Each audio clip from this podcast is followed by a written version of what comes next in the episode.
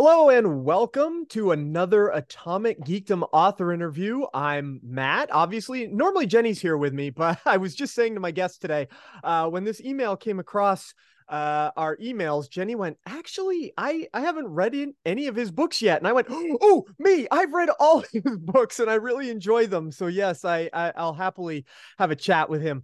Uh, he has uh, been around. You may remember way back in the uh, early days of the internet. He was the former executive editor of uh, cracked.com, which is where his uh, first book actually came from. And we can talk a little bit about that. And he is the author of six novels. He has uh, the best names for his novels. I'll get into that in a little bit. And his seventh one is about to come out, which is uh, one of the things we are going to talk about. He is the artist formerly known as David Wong. These days, he just wants you to call him Jason Pargin. Welcome, Jason.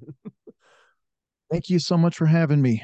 Oh, uh, yes. And I, I, we were saying this before we got on here. I have so much appreciation for everybody still doing a show where you talk to authors and where people can find out about books because there are not that many left because there's not much of an economic model for doing no. it.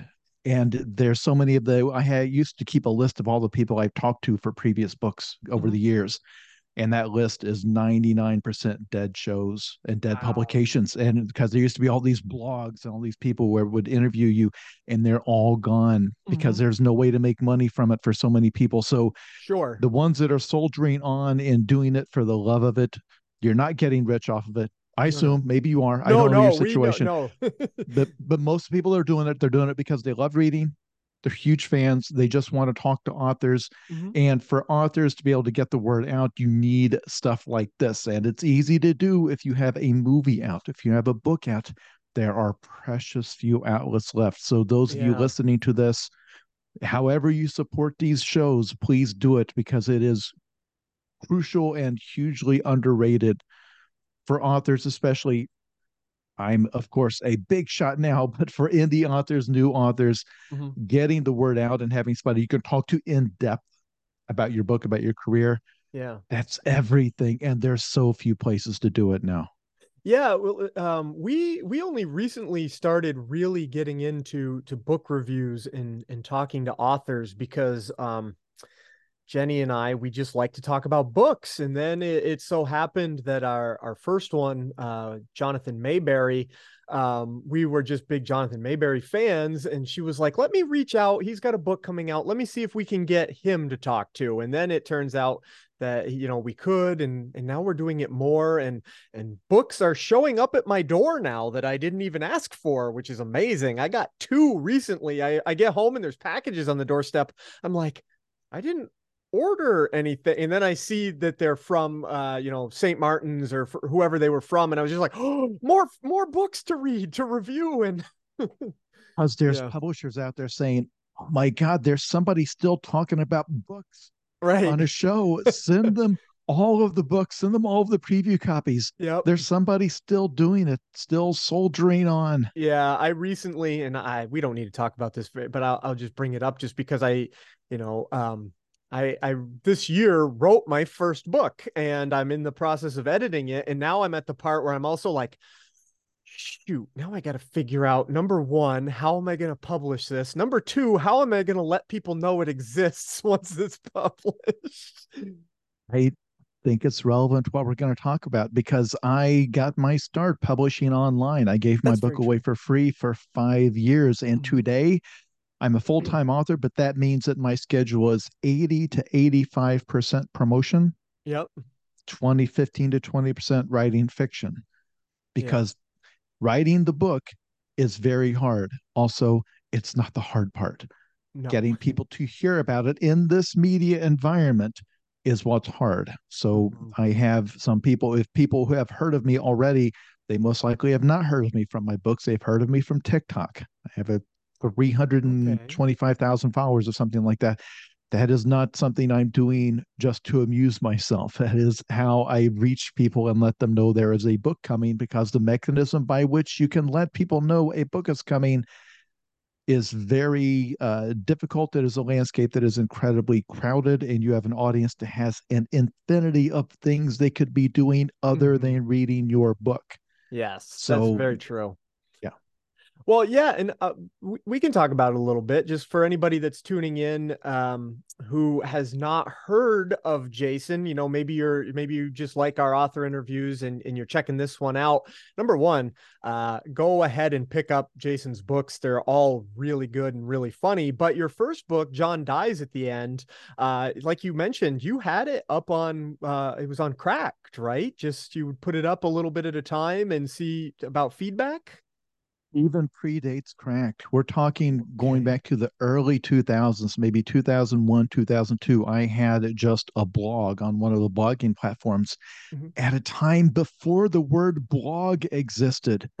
because in those days, you know, you're talking about 2002, you're talking about a time when most it was the first time most households had an internet connection, but it was probably close to 50 50, where most people in America still mm-hmm. did not have internet. Mm-hmm. Um, so I was one of those people. And back then, a web page was just whatever you put on it. It was just a page with text. You could only do text. A photo would take seven or eight minutes to load. Yeah. There was no such thing as video or audio.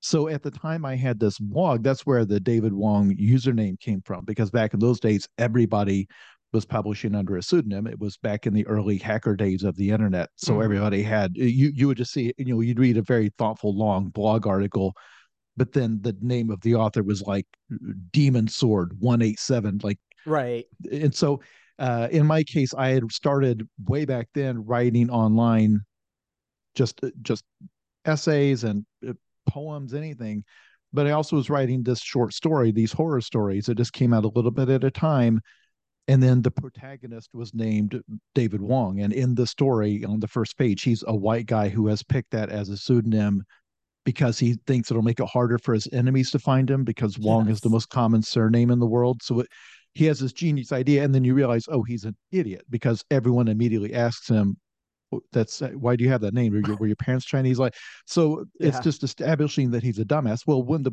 the stuff was written, it was written as the character in mm-hmm. the story, Dave. Not just that because I back then you could totally separate yourself from what you were writing. You were totally anonymous. So you could go to your day job and not know that you had this whole other life online and you had fans.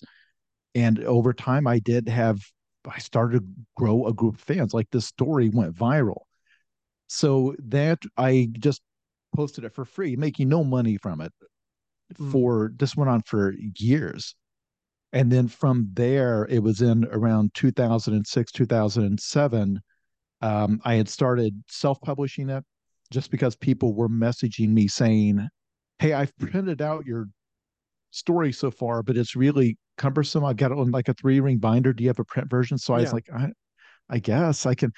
So I went through a print on demand service, and then an indie publisher came along and did they did like a five hundred dollar advance to publish a few thousand copies of it, and then from there, one of those wound up in the hands of a famous Hollywood horror producer director, mm. and he bought the film rights from that. Like at that point, I had no agent, no publisher, no editor. Wow. I had never done I had never done any of that stuff. He like he emailed me cold like had to try to look up my email address to say, "Hey, I want to make wow. a movie out of this." So then I that same year 2007 I got the job at Crack writing full time, but prior to okay. that and the entire time I was writing John Dies at the end, I was just working a day job at an insurance company mm-hmm. and not not like not writing creative copy or anything. I was just doing data entry. I was making 11 bucks an hour to enter like insurance claims into a computer. Okay. Um, which was a decent job. I'm not, I'm not acting sure, like that's sure. my, my rough, scary background. It was a, you know, it's a job a lot of people love to have. Well, and back in the, back in the 2008 days, anybody listening now is like $11 an hour. Back in the 2008 days, that was pretty decent, you know? Um, and they treated me well. So I, I never, I, I, I try to, it's funny talking about my background because I try to make it clear that I didn't like come up through a writer scene. I'm not, you know, I didn't live in New York. I didn't work at a publishing house. I didn't come up through as, you know, an editor's assistant or something like that. I, I didn't have an English degree. I mm. wasn't aspiring to be a, a, an author. I was just a guy. I had graduated with a degree in broadcast journalism that I wound up not using, and I was just taking odd jobs, like that insurance company I got through a temp agency, and I was just working to yeah. pay the bill. So that was my day job. Just I, I had two jobs. I worked there and I worked at a law office in the evening doing their billing and stuff. But it was just two two office jobs that I was trading back and forth, two part time office jobs, and then at night and on weekends I was writing just whatever came into my head. And this story I wrote, a story called John Dies at the End, again, the joke being that it's telling you what happens at the end of it. Yeah. Um, it kind of went viral back when things like that could, back when a 150,000 word text document online could go viral as a piece of content people were sharing mm-hmm. because there were there were no such thing as podcasts back then. There was no YouTube. Right. I know I'm I know I'm talking about like this was 1943, but the people under a certain age cannot comprehend it's, the world before the internet. Exactly. It's it's pretty wild the the rapidity at which uh the technology has changed everything, you know. So um, and that's uh, answering one of the most common questions I get because even doing the show, the first thing people ask because I do not doubt we have that we have aspiring authors listening to this because that's who seeks out you know interviews with authors. Like, how did they True. do it? And so they asked me, well, what would you do? It's like what you would do in 2023 bears no resemblance to what like I would probably release it as a piece of audio now. I would probably, or I would put it up on YouTube where I could put mm-hmm. up clips on TikTok or you, you go to where people are now. But back then, the internet was for nerds and it mm-hmm. was text only. Everything was text only. So now there's a whole like ripe ecosystem of fan fiction, you know, and Wattpad and, and AO3 and all of these sites that are just an entire ecosystem of amateur writers doing fanfic or doing whatever. Yeah. Where now I think where, where a lot of authors come from. When I got started, that didn't exist. Like the idea of writing a, a novel online, I had never heard of anyone doing that. I'm not saying I was first. I'm just saying that it wasn't a known thing and um, for publishers, it definitely wasn't a known thing. So I have never done any of the traditional stuff. I've never written a query letter. I've never gone out shopping okay. for an agent. The way it happened was I was a guy working at an insurance company who on the side wrote a story that went viral. A Don Coscarelli, a, a horror producer yep. director, bought the film rights, and then St. Martin's, one one of the big five publishing houses, came to me and said, "Well, can we like we we should do a a hardcover release of this this thing and and we had to negotiate the rights away from that publisher that I had sold it to. Mm-hmm. we did a hardcover release and then they they were like now do you have an agent? I was like no where do you where do you find an agent? Do you know any? Like how do you do that? Yeah. So then I had to go to an agent and say hey I don't need you. It's like I already have a book deal I already have a movie deal. I need you to look at the paperwork. like, like this is the easiest agent stuff you're ever going to have. It, it's so all the advice is like, well, how do you sell yourself to an agent? How did you convince? Sure. Like, I walked in saying, I need somebody to look at this contract. I don't know what I'm looking at, mm-hmm. and and and negotiate it for me. And then and then it. So I did everything backward, but it was extremely fortunate. So right. The point I was trying to make before is I I'm fortunate in that sense. I'm not fortunate in the sense that like my dad was a best-selling author and he got me this you know like sure no you you're you just had to you sure and happy accidents do happen. It's it's like the old myth you know the old hollywood myth you're going to get off the bus and somebody's going to say hey uh, you you look great let me make you a star. It's that it, it's the whole idea of you did something you loved and it just happened to connect um, with with people and people enjoyed it and that so yeah, you know, happy accident, which is which is awesome. Um, and I love that. And you know, it's it's pretty awesome that you got to go on and, and write more of those stories. So I love that story actually. oh, and we I did a lot of press at the time because the movie came out in in 2012, and they mm-hmm. I got to fly out to Sundance with the cast, and they did Q and A. When you know they're treating me like one of the famous people. And I did a lot of press at the time, like this overnight success story. And it's like, well, I started writing in 1998 and it took I, I gave it away for free for five plus years and then sold it as an indie you know self-publishing yep. and then an indie press release if selling four or five copies a week it's like if you ground away at a task for nine straight years without earning barely a penny from it i don't know that that's still overnight success no like, like the success arrived all at once but I had to learn how to write novels. And the way I learned how to write novels is I went on the internet and started writing a novel mm-hmm. because I was so, uh, you know, they, they hook it up for me in 1998 or whenever I got my first connection on I- AOL. It's like, oh, I can type anything and the words just appear on the screen for anyone to read all right yeah. i have i have i was born at just the right time to take advantage of this because it was getting that on the ground floor i was one of the first people among the first people on earth making stuff for the internet you know yeah. there was there was hundreds of thousands of us but still considering that like now you know there's 3 billion internet users or whatever at the time it's like no i was on the the bleeding edge of producing stuff for the internet and that if i had come along 10 years before or after maybe none of this happens so that yeah. in itself is fortune that's true. Now, I did mention it at the top. I want to I just want to let everybody know you uh number 1 you do uh well the John dies at the end series is is horror comedy. Um but your titles uh, straight off the bat, one of the things I always love is when I when I pick up one of your new books and I read the title. You're like the king of titles. Uh, John dies at the end. This book is full of spiders. Seriously, dude, don't touch it. Uh, futuristic violence in fancy suits, which boy, I love that title. Uh, what the hell did I just read? Zoey punches the future in the dick. And if this book exists, you're in the wrong universe. And of course, your new book that is about to come out is called Zoey is Too Drunk for This Dystopia, which again is just just fantastic. So you you you have a just a sense of humor that is just even right in the title, your sense of humor and just how you are going to approach the story is right there, right from the get go. And again, that violates a lot of rules of book titles. You're supposed to keep them short. Mm-hmm. Like that's something in book marketing that uh, ideally a title would be like two words, yeah, or three words, something like that. And so my my titles are an entire sentence. But this is where, if there's a lesson here, is that any rule somebody tells you in terms of something that's creative, like here's what's selling right now. If you're dealing with a creative field, there's always an advantage in breaking those rules. Like you should immediately think, okay, is there something in you know doing it totally wrong? So having a book called you know what the hell did i just read? or if this book exists you're in the wrong universe. That's what is that like 11 words? Yeah. That's a long title. It's hard to fit it on the book.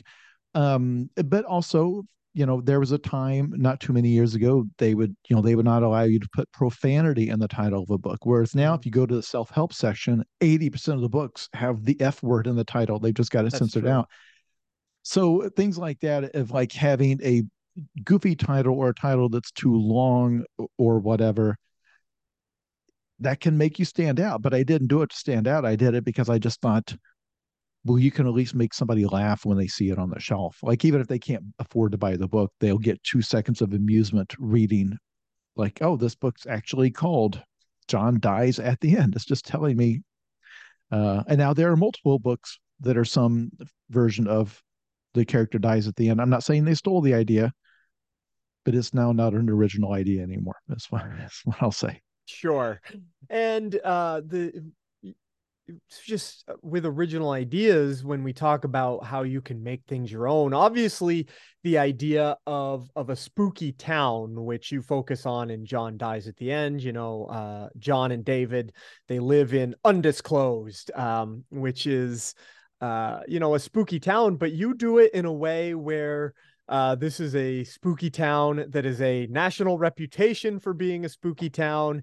It's on uh, the government's radar. There's always, you know, mysterious, shady characters coming in to try and stop John and, and David from messing everything up. And so it's just another way in which, um, what am I trying to say? You, you know, you, take a, a, a, an old concept, you know, um, and go, no, no, let's look at this this way and and make it this, and it, it works just so well.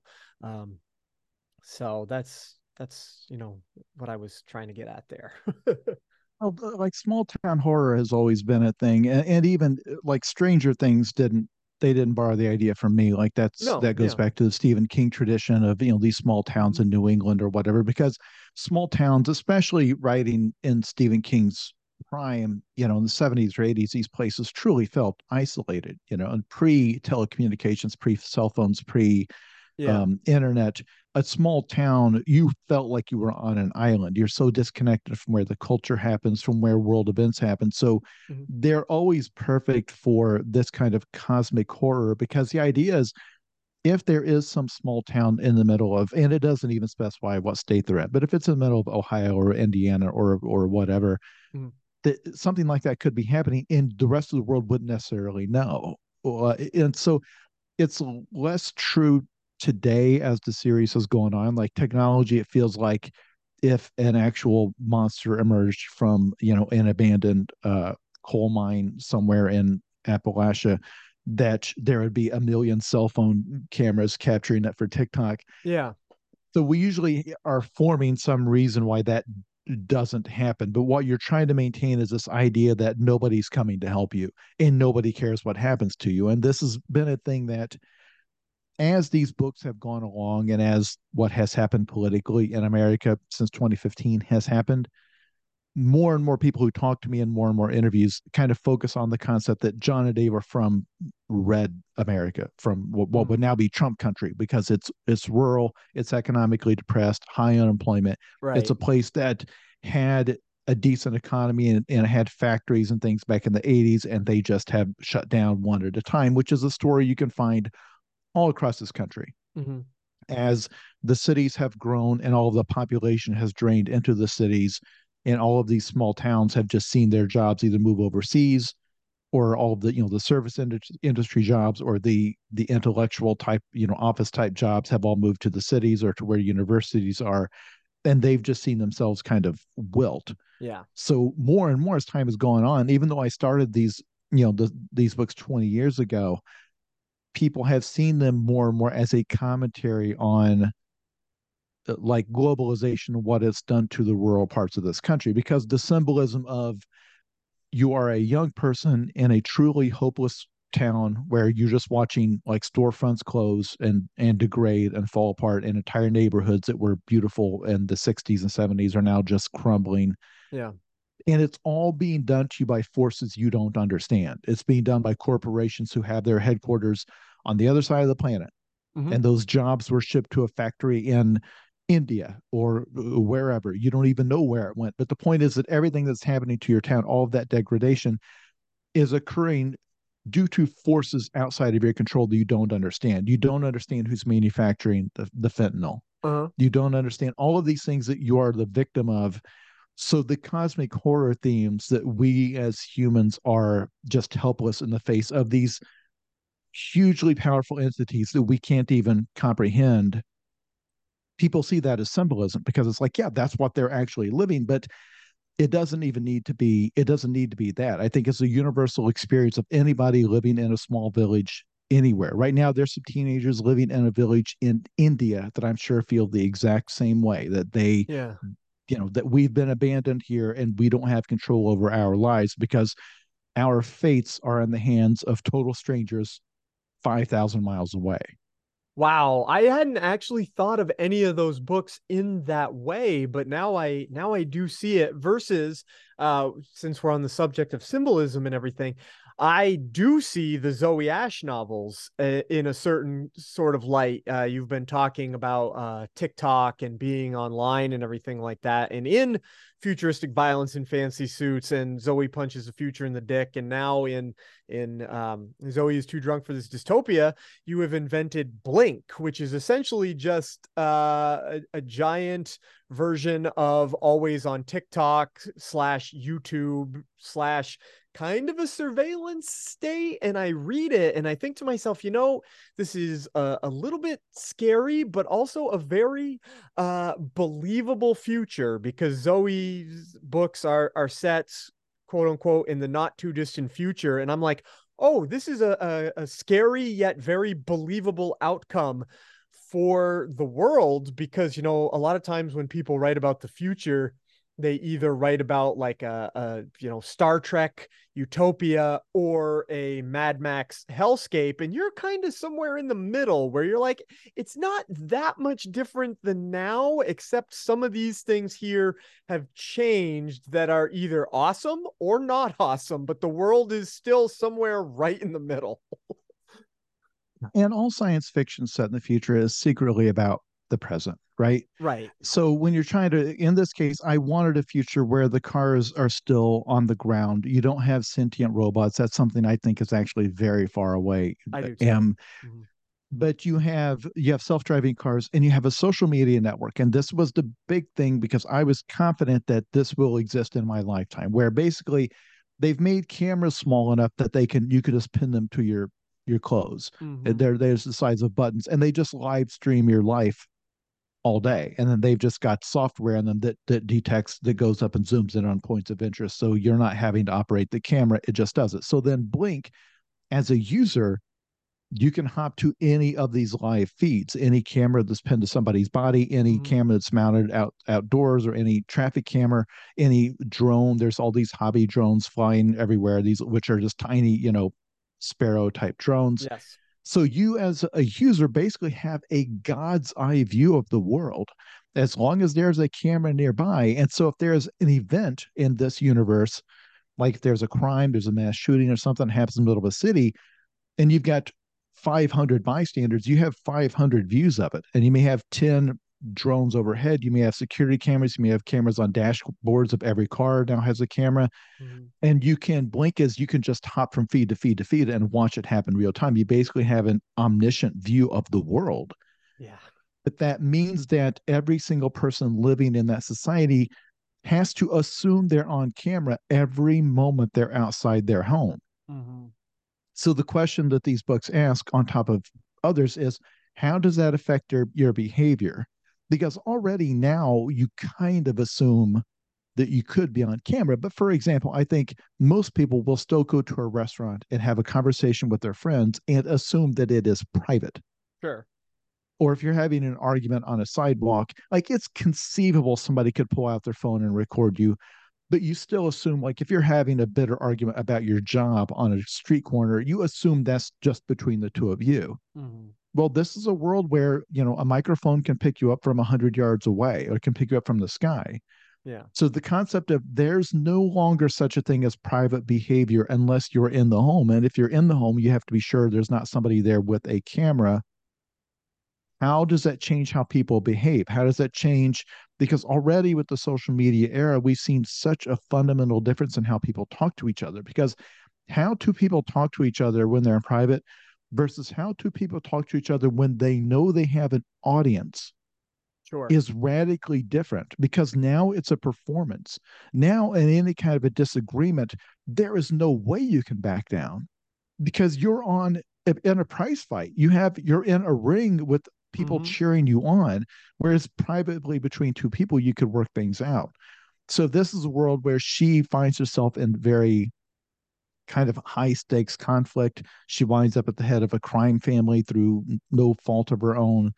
But all of these conflicts play out with this gamesmanship of people trying to get the public on their side with everything they do in public everything every the, what they eat how they dress everything is being judged yeah. and when you ask what does that do to a human mind i think it's not trivial. I'm not trying to scare people about the technology, but I think it fundamentally changes the dynamic. Yeah, and and you illustrate that really well because even though Zoey uh, exists in that world when she's poor before she becomes the head of this company slash crime family, uh, she doesn't think about necessarily the way this reflects, you know, how she looks, how what she's doing reflects on anything. And then she meets the suits, the of futuristic violence and fancy suits fame. And she all of a sudden has the character Will in her ear all the time going, well, you can't do that. It will look this way. And in in Zoey, uh, the new one, uh, Zoey is too drunk for this dystopia. It's about an election, and she can't be seen to do anything that might tip this entire city towards electing the wrong guy for mayor because you know everything she does every moment of the day is on camera. And so that really did um you know make me think about you know not just how being on camera all the time affects how you act but also how positions of power might have to make you act you know? Yeah and this is part of what these stories about is someone who grew up without any power. She grew up at the start of the first book. She's living in a trailer park with her mother, mm-hmm. and then she finds out to spoil the first quarter of the book. She finds out that she has come into this inheritance where basically her estranged father, her biological father, who she had no relationship with, was a Bugsy Siegel type, someone who had legitimate interests in terms of real estate and casinos, but also was heavily mobbed up. Eh, just mm-hmm. tons of eh, just heavily involved in organized crime, very paranoid. And for mysterious reasons, when he passes, he leaves everything to her everything, uh, all of his properties, all of his money, all of his employees now work for her. So this just lands in her lap. So she's someone who had grown up basically outside of capitalism, having no stake in that game. She's right. someone who had been abandoned by it. Her her mother has no money, um, and then suddenly finds herself at the wheel of capitalism. Someone suddenly finds herself in one of the positions where she can make a difference in people's lives, and then instantly finds out that it's not that easy, and especially not that easy to be a good person in that situation. So everything about what she does, there's two layers to it. There's what actually is going to affect things, but there's also how she comes across because to what degree does she want to be the face of this organization or mm-hmm did her father secretly make her the face of this organization to try to whitewash what they were doing because they knew she would seem sympathetic. She's this young woman. She's kind of kind of sarcastic and and funny and she came from nothing. It's like did he just throw this in her lap specifically to like put a different face on what he was doing? Right. and if so then what is her responsibility? What is your responsibility as a cog in a machine where you are benefiting greatly from the machine? She has all the wealth, but also there's no real way to extricate herself from it. So, in some ways, it's kind of what we all have to face where you are, you grow up in a very privileged society but it got here by oppressing a whole bunch of people. So it's yeah. like, well, what is your responsibility to give back, or how do you make it right? When every single day that you walk around, you are benefiting from the society and its infrastructure and everything else. It's kind of that only blown up to a, a crazy a crazy degree. Oh, sure. And and even though we're we're talking about these books in this manner, that you know, even though they are they are they're they're wildly entertaining, they're they're sci-fi, they're horror, um, they're comedy uh the the zoey books especially have made me really in eh, not that this isn't something i do anyway but like you just said i think about sometimes how i am the cog in the machine and how even higher up than me somebody might be thinking well if i do this then a bunch of people because zoey wants everything to have a, a, a good black and white answer where she's like i just want to do the right thing and then there's somebody there going well, if you do that thing and it is the right thing and we shut down this portion of our business, all these people over here are going to lose their jobs and you know maybe they'll end up in in sex work or maybe they'll end up homeless and maybe they won't be able to feed their children and all that kind of thing. And so it does make me while I'm reading these books, I think about that and it's it's it's a marker you know i always say if the purpose of art is to make you think then this, this, these books especially are doing a job you know doing a good job at that you know? I try very hard to make it all of the books i write something that you can enjoy hopefully mm-hmm. on any level because they are adventures and they are in some ways very ridiculous. Oh yeah in the in the zoey ashe books this is will be the third. They're episodic. You could technically read them in any order if you wanted to but the the way people act when they all believe they're performing and especially the posturing among the men in a society where they feel like they uh-huh. have to really demonstrate how big and tough they are and, and how over the top they get is truly ridiculous and it's comical because you can see right through these people and how they're all trying to puff themselves up and all trying to create a brand or an image for themselves and it's very silly but at the same time, you know, science science fiction should always be about trying to make you think about something. And I my one of my go-to examples is the film RoboCop. That is oh. a film that is literally called RoboCop. That is a that is a title like you would expect from an, an asylum film, like yep. one of those cheap knockoffs you see in the DVD bin at the grocery store. Like it's called RoboCop. but it is this great action, bloody blood and gore action story. You can enjoy it on that level, but also it's got tons of satire about the Reagan era, about privatization, and also has this incredibly incisive through line about dehumanization and trying to cling to your humanity mm-hmm. and the mm-hmm. whole thing where he has a helmet that covers his face and it, that's to symbolize that he's part machine and part human yeah. and then at the end they have to take it off and it exposes his full face and he starts to recover his own memories and try to reclaim himself from this corporation from this the machine that brought him back to life the mm-hmm. corporation gave him like they gave him his body he is benefiting from the strong body that the corporation built for him but trying not to lose his humanity. Like there are actual Oscar winning smart movies that don't get to the heart of that as well as RoboCop does. Yeah, it's wild. so I try to do the same thing. I am not claiming I am as talented as Paul Verhoeven or anyone involved in that, but I, I try to do the same thing because every single minute of Zoey's life is a dilemma. So, like mm-hmm. you, mentioned, her her father being a, a crime lord and being a crime lord in what is basically this takes place in a fictional city that happened the way Las Vegas happened in the 1950s, 1960s, where Las Vegas used to be a tiny town in the middle of the desert. Yep. And then Bugsy Siegel and a few other investors just built a casino in the middle of nowhere, and then it just sprang up it, like in the middle of the desert like it's the worst right. place to put something yes and so that's that's all they've done here is they decided that they basically built what libertarians call a charter city like let's uh-huh. go in the middle of nowhere and build a new city under our rules where under where the state government will let us do our own thing and as a proof of concept that our way of governing works so in the mm-hmm. world of these books somebody has built a dubai type city full of skyscrapers in the middle of utah yes but right now there's there's hardly anything there just a little there's some some cool little small towns and hiking there right now. And so they have built basically this new las vegas but it's a very lawless place because that was the idea is, is that they wanted to prove that you could have if it's just all capital and businesses and private security and you privatize everything this can work. If you get enough money all in one place it can work. And mm-hmm. of course it it does not. It's no. a catastrophe. But it, it's a lawless comical place. And so her father, being this type, also has lots and lots of sex workers. Zoey is in favor of sex work conceptually. Her mother was a sex worker for a while. Mm-hmm. She does not approve of anyone who talks, uh, who tries to dehumanize that work.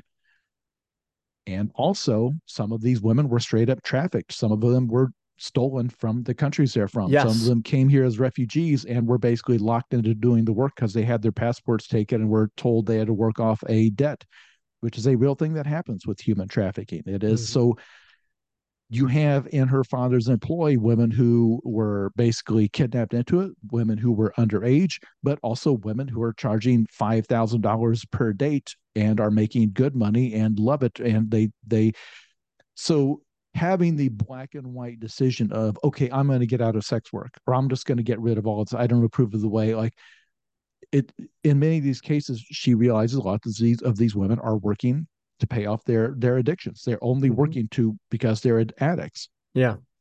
Realizing that fixing that problem is not as simple as writing them a check or sending them to rehab or doing whatever this is what weighs on her because it's like well but we are perpetuating this problem. Like we are part of the machine. It's like, yeah, you sure are. What do you want to do? And so at every step she tries, but if you say, well, we're going to drug test everybody, and if you fail, then you're gonna we're gonna fire you from the brothels. Okay, so now they're on the street. Yeah. So now now they don't have the protection of your of your organization. Now they're out on their own. They're independent. They're going to go work for a guy, or else they're going to go they're going to go scatter on their own, where their chances of being murdered goes up something like ten thousand percent you know uh it's like well then what am i supposed to do? And that's what these books are about because it's not none of these solutions are as easy as they sound from the outside. And, yeah. and it's not to it's not to it's not to excuse the billionaires of the world. It's like see they're doing their best.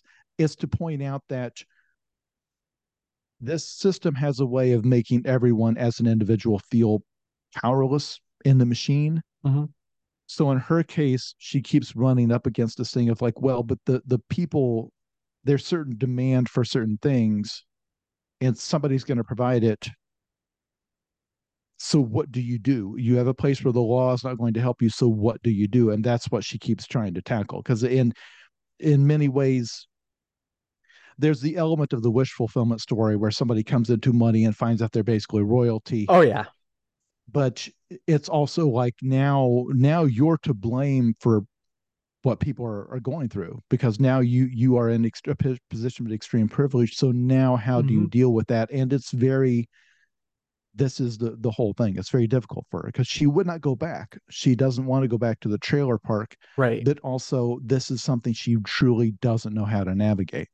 Right. And just um because we we talked a little bit about you, you talked about how you know you want to make everything uh, also an adventure and all kinds of stuff. And t- sometimes things are ridiculous. I don't want to give away but there is something in the most recent book that um, you know comes from there's an incident um, i'll just say in a factory and you'll know what i'm talking about and people that don't read the but there's an incident that is an inciting incident where uh, something totally ridiculous happens and it's that thing like you just said where zoey is kind of faced with just another problem that comes from um, her her situation in life and from people viewing her as the source of problems. Um, where now she's not actually done anything wrong but because somebody views her as the source of a problem she has to deal with the fallout of that and to be clear they're not wrong. This is part of what she's has to come to terms with is that she is in a position to help, and if she doesn't help, mm-hmm. then that's the same as having done the harm. Yes, and this is what the, the discussion about things like privilege, the way people talk online about politics, anything like this, can be so frustrating because nobody enjoys hearing well, like you have privilege, you have a responsibility to use your privilege as a white man or as whatever to try to lift up mm-hmm. people and lift up voices and try to do and try to help. And it's like, it, you know, it, people hear that and they can always say, look, I'm working 60 hours a week. I pay my taxes. I don't commit any crimes. Like, what else do you want from me? What else do you mm-hmm. want? And so with her, it's just in a very extreme version of that, where it's like, well, well, yeah, I technically have a billion plus dollars in assets. I, I technically employ uh, how many tens of thousands of people. Uh, but but how, what do you want me to do? How, how do you want me to stop all the crime that's going on? How do you want me to stop the homelessness? It's like, well, you could have bought all these people homes. Mm-hmm. And it's like, well, yeah, uh, like, like, technically, but also a lot of them are addicts. They don't know how to maintain a home. It's like, well, you could have hired someone to maintain their home for them. It's like, yeah, but they need a lot of them are severely mentally ill. They shouldn't be living on their own. It's like, well, you should have built a facility to. Yeah. And then so you you try to do that, and then you're running up against like zoning issues and the and the, the legalities of being able to build a place.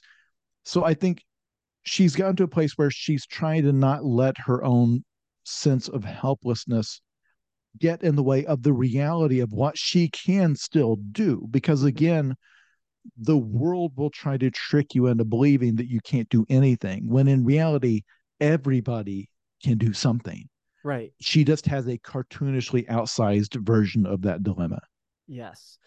Uh, I want to ask you a question just because um, there's uh, a, a difference in style between which obviously they're different stories or about different characters but there is a difference in style between the the john dies at the end series and the zoey series in that um the john dies at the end series is is very ridiculous uh kind of you know full of immature humor and it's uh, it's a little out there and everything.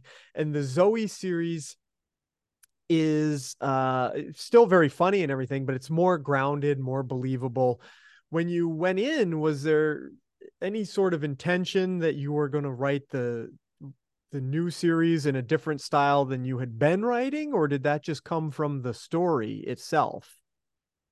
Yeah it was a chance to do something something different. But you know the the story the tone of John dies at the end comes from mainly from the protagonist because it's very much for the most part seen from his point of view you know and it's a very strict first person perspective and he and his friends are from this place where they have an extremely profane sense of humor mm-hmm. because of just where they're from and like this is the like the most politically incorrect place on earth these yeah. are they are a place with is very poor high unemployment that is very rural and it's also from a part there's just a cultural tone that is from the part of the midwest that's not the polite part of the midwest if you've if you're from there you know what i'm talking about mm-hmm. that it, it goes to there's just you know the America has different vibes based on where you go, and this place is kind of like the opposite of California. Um, it's it's the opposite of laid back. It is very so in his mind. This is someone who is an extreme misanthrope.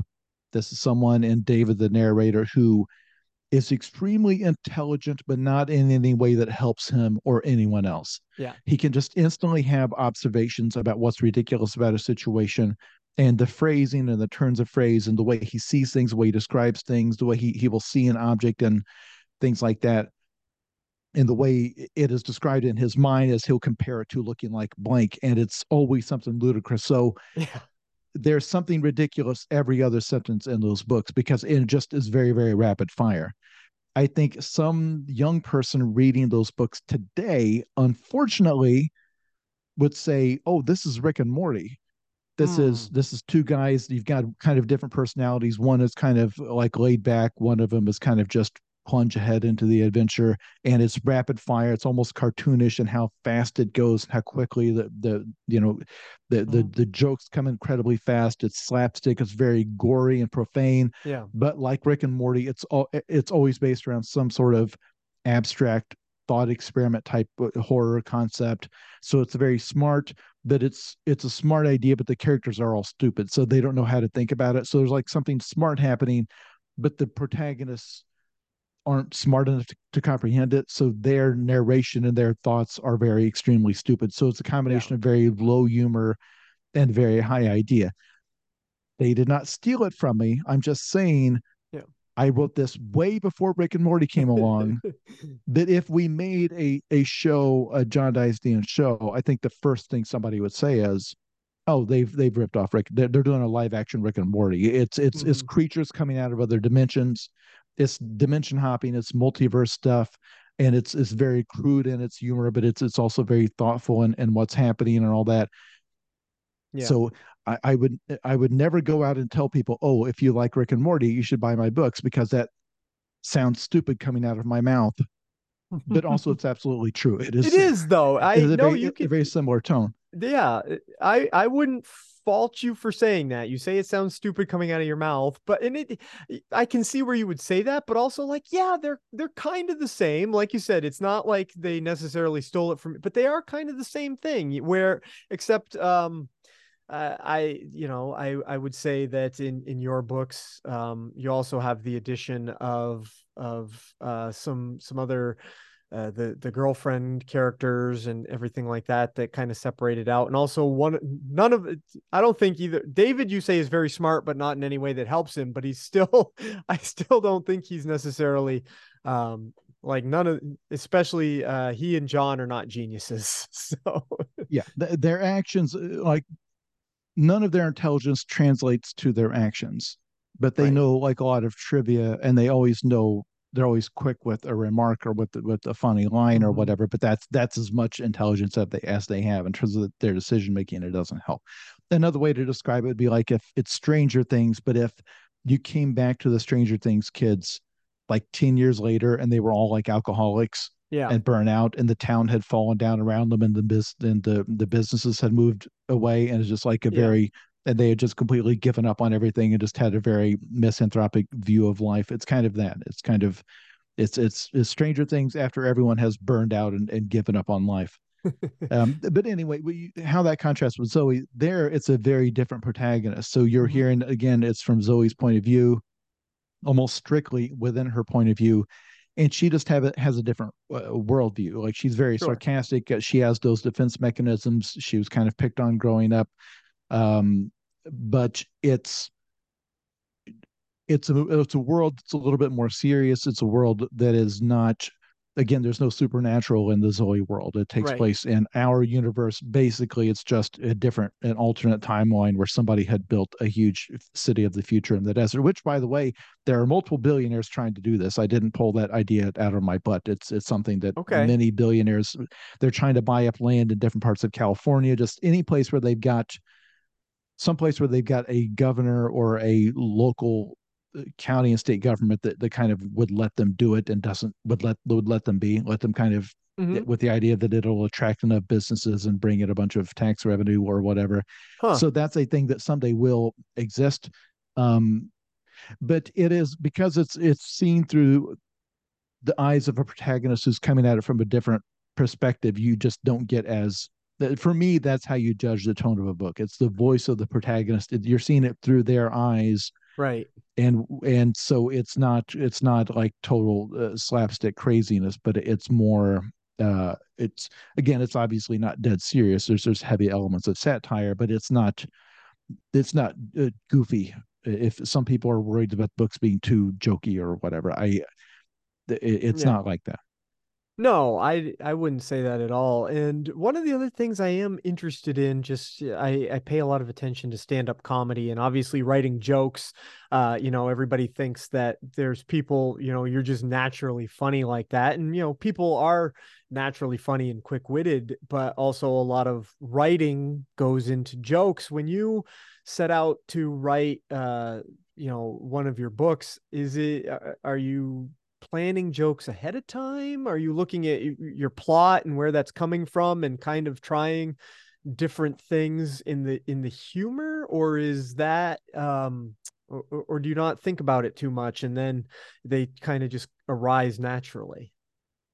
Well, here's the funny thing. I can only write in a humorous tone. If I try to write oh, in a oh, dead okay. serious tone, I I find it boring. So like I got my writing training uh, writing, uh, blogging online, as I mentioned in the late 90s. Mm-hmm. And at the time, there was a whole range of comedy blogs that most of them are gone now. Some mm-hmm. of them are still around.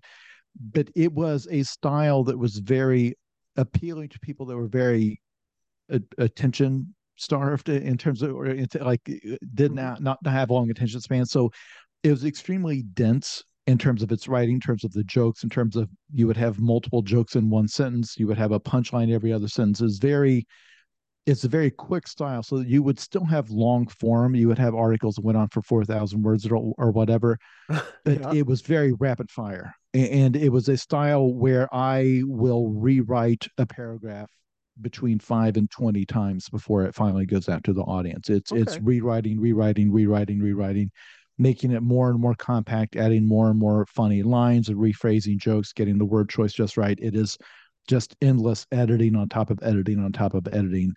And that's that's where I learned to write. It's just the scene at the time in the early the internet blogging scene. That's kind of what comedy sounded like. So that's where that's what my writing sounds like, and that's where it, it came from. All so when I'm writing you like I heavily outline in advance because I have to know I don't have the attention span to just sit down and like a freight train, like drive from here to there in the plot. Like George R. R. Martin says, he just like discovers where the plot takes him. I can't do that mm-hmm. because my mind will just wander off to God knows where. You you have right. no idea where that train would wind up, but it not at the ending of the story. It would be uh-huh. some totally other story. I would wind up following some other character home, and we would just be talking about their life for it. And then I have to remember, wait, now what was this about? so I have to heavily outline. So most I do tons and tons of prep work, okay, in advance. Um, in which a lot of authors say they would never do this. Like there's a lot of them that it's straight up advised you should not do this. For me, it's the only way I can write something that's long form is to have it completely outlined, know exactly mm-hmm. what's going to happen on the plot so in terms of the jokes and comedy beats, there are these big set pieces of like a big ridiculous slapstick thing that's going to happen. Yes. And that's planned in advance, but then you have the actual writing, the actual text of it, and then the everything leading up there. And then within that text, you have just you, there's humor in the text. Like ideally, when somebody walks through the, their front door of their home, they're noticing something funny about the front door. They're noticing something funny about the welcome mat. They're mm-hmm. they're making an observation about so that's in these stories that's what carries you from moment to moment and then the big stupid moments are things that i have planned and then the john dies at the end series like the monster designs and stuff like that that's all you know the, there's something weird about everything that's kind of like striking or goofy or wrong and everything mm-hmm. is kind of askew. But then if you're just sitting down to try to plot out okay i just have to get the characters from here to that house a lot of the thinking is like what's something amusing about how they can get there? Like what's something fun about? And so that's part of what takes i'm a slow writer. It takes a, a, long time to to write these books and that's a lot of it is trying to go back over and over because i don't want there to be a boring sentence in the book because i'm used to writing for the internet Sure. Where people had infinite options. They they hadn't paid to read it, so they weren't. It wasn't like you paid thirty bucks for a book. It's like, well, I'm going to stick through it and see where it goes. Like I was re- writing in a day when they clicked on it, they could easily click away. You have pornography in the next tab at any moment. And so, yeah, someone who was not invested in it, you have to keep them invested sentence to sentence. Mm-hmm. And that's you know, again, I'm not telling anybody that's how you have to write or that's the right way to write. That's what I was raised that's on. What that, works that for my, you. my yeah. formative years as a writer, that was that's where I was doing it. Well, and you talk about plotting and you say that uh, it takes you a long time to write a book, but you also brought up somebody that doesn't plot their book uh, and that you are definitely not like, and that is George R. R. Martin. so you can at least say you've put out more books recently than he has.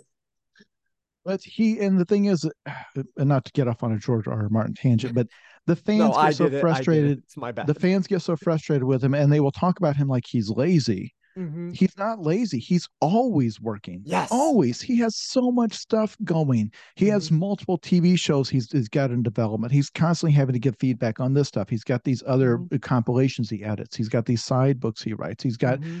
like I don't think people understand that you know Game of Thrones is like a billion dollar brand. Yeah. It's it's now it's got another team. There's another show. There's yep. multiple shows in development. There's another show going on, and stuff where he's involved creatively, or they're asking him like I don't know what his exact role is as a consultant, as a producer, whatever. I know he's got his name on it. He wrote Elden Ring, the game. Like he mm-hmm. has a billion things going on. I hope I'm not having to work that much at his age. It's clear he loves to do it. Yes. It's also clear that he's lost interest in a Song of Ice and Fire. Yeah. Because I can easily see why, because the ending is already out there. It's mm-hmm. like if you start to tell a joke to at a party and the one of the people you're telling it to says, Oh, I've heard this. Uh the, the priest says you didn't come here and hunt, did you? And then because he blew the punchline, nobody laughs because he just said it. He didn't time it or anything. And then everybody's like, oh, huh, yeah, it's kind of funny. Mm-hmm. And then people look at you like, well, finish the joke. It's like, what? no, you've already, you know where it's, it's, yeah. he ruined it by telling you the punchline and he said it wrong. There's no way I can phrase the punchline that's going to hit the way it would have mm-hmm. if I had just done it right, releasing the book every three years, the way had I had been, and then boom, and then you're all on the edge of your seat, find out is Jon Snow going to come back? What happens to Stannis? What happened to all you know to all of these uh, of these people you know it, it's uh, what's going to happen to white walkers? And it's like like if you're an author and you know the whole world is waiting waiting to find out and that yeah. energy you get up every day it's like they are going to die when they see this. They're going to die when they find mm-hmm. out that it's that, that it's john that, that is actually the offspring of of whatever. Now that that's already out there and been discussed to death what motivation would you have? Not money he doesn't need the money. No. He's got he's got more money than he can spend. So what motivation do you have to finish it? And you can right. say like, well, yeah, but doesn't he want to have his own version of it out there?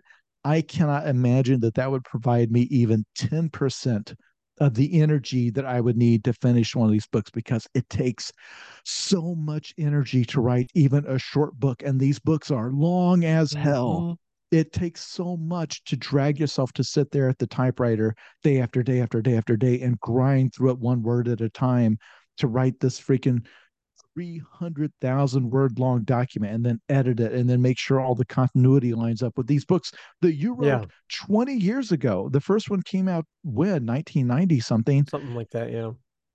Like there's so much labor and it takes so much energy and desire and creative desire to see something like that through, I can't imagine that he has it in him to finish that series. I can't imagine. No, I can't either. And you know, people that aren't creative, uh, kind of don't understand what you were just talking about the energy it takes the you have to keep up your passion for it and it's it's especially if somebody's super creative and is doing multiple projects at once it's like uh, I make the joke all the time, not mean spirited, but when Guillermo del Toro says he has interest in doing something, I'm like, yes, but Guillermo del Toro is interested in doing everything. If he got to every project he says he wants to do, the man would have to live 150 more years or something like and probably in those 150 years he'd find more projects he wanted to do. So I I totally get it, you know. And in all of these creative things, where you're talking about writing a book or making a movie, the fun part is one tiny little sliver of it. Mm-hmm. Like the fun part is sitting around dreaming up the ideas, dreaming up the really cool scenes, but then yep. there's the actual brick and mortar work. And so in the film business, and if he puts out somewhere, it's like, well, yeah, I would like to make a whatever, a James Bond movie, a, a, a Guillermo del Toro James Bond film. Like he could say that, but the actual act of going through the casting and oh, dealing oh, yeah. with the people who own that property and it, it, substitute this with anything he says he wants to make a godzilla movie or whatever it doesn't matter the actual art of making a film like 5% of it is the cool stuff where it's you and the camera and the actors and you're bringing it to life mm-hmm. the other 95 plus percent is business and conference calls yeah. and all of this business stuff and arrangements with and auditioning and working with actors and then having to go back and forth about how much control do they want over the script and and, and fighting with the studio over budget and cutting cost and where are we mm-hmm. going to shoot and on and on and on and on so finding something and then actually committing to it so you can have somebody like Quentin Tarantino say, "I would like to make a Star Trek movie." Yeah. Well, that's easy to say that in an mm-hmm. interview. You can. say It took no effort to say that. The actual act of of settling down on a project and saying, this is going to be the next two years of my life. This movie, this yes. is going to consume everything. This is this is it. That's that's hard. That's hard. You got a million things you would love to do, but finally zeroing in on one, you have to be so sure that's the one because that's mm-hmm. going to suck the life out of you. And you may spend two years putting everything into it, everything you have heart, mind, body, soul, and then it will come out and nobody will care. Yeah. It'll bomb at the box office. The reviews will be like, eh. And then it'll go up on streaming and it'll be up on HBO Max on a thumbnail, but next to a bunch of reality show junk because Max just mixes it all up together. So it's your movie mm-hmm. that you bled for for two years next to like the Love Island or whatever. And they've got yeah. 300 episodes of some corny, you know, reality show. That has to be so dispiriting. So, you know, because again, making a movie is not like when I make a TikTok where I can make spend 15 minutes making it and it's out there and either it does something or it doesn't. Like mm-hmm. making a movie, writing a novel, any of these things, once you commit to it and you know that that's going to suck years out of your life, and then you have to sit there and not know if anybody's going to care. Like the world could just be totally indifferent to it. Nobody discusses it. Nobody yeah. cares about it. Nobody talks about it. Yeah, most stuff doesn't get done because it's so easy to say it's not worth it. You have to yeah. find the one thing that you know is worth it. Yeah. Well, one thing I can say is worth, I want to be respectful of your time and everything, Jason. So I'm going to start wrapping up here. One thing I can definitely say is worth it is uh, everybody can pick up uh, all the John Dies at the End books and all of the Zoey Ashe novels. Uh, I, you, you were talking earlier about fans just waiting for things. And, and I, I was, I was waiting for, uh, Zoey is too drunk for this dystopia because I knew it was coming, and so I I, I was very thankful that I, I got to read it and and talk to you uh, a little bit about it and about your work. Um, so please let everybody know when uh, Zoey's most recent adventure is available, and and you know uh, just plug anything else you want to plug. Sure. The book is, we keep saying Zoey is too drunk for this dystopia. It is out October 31st.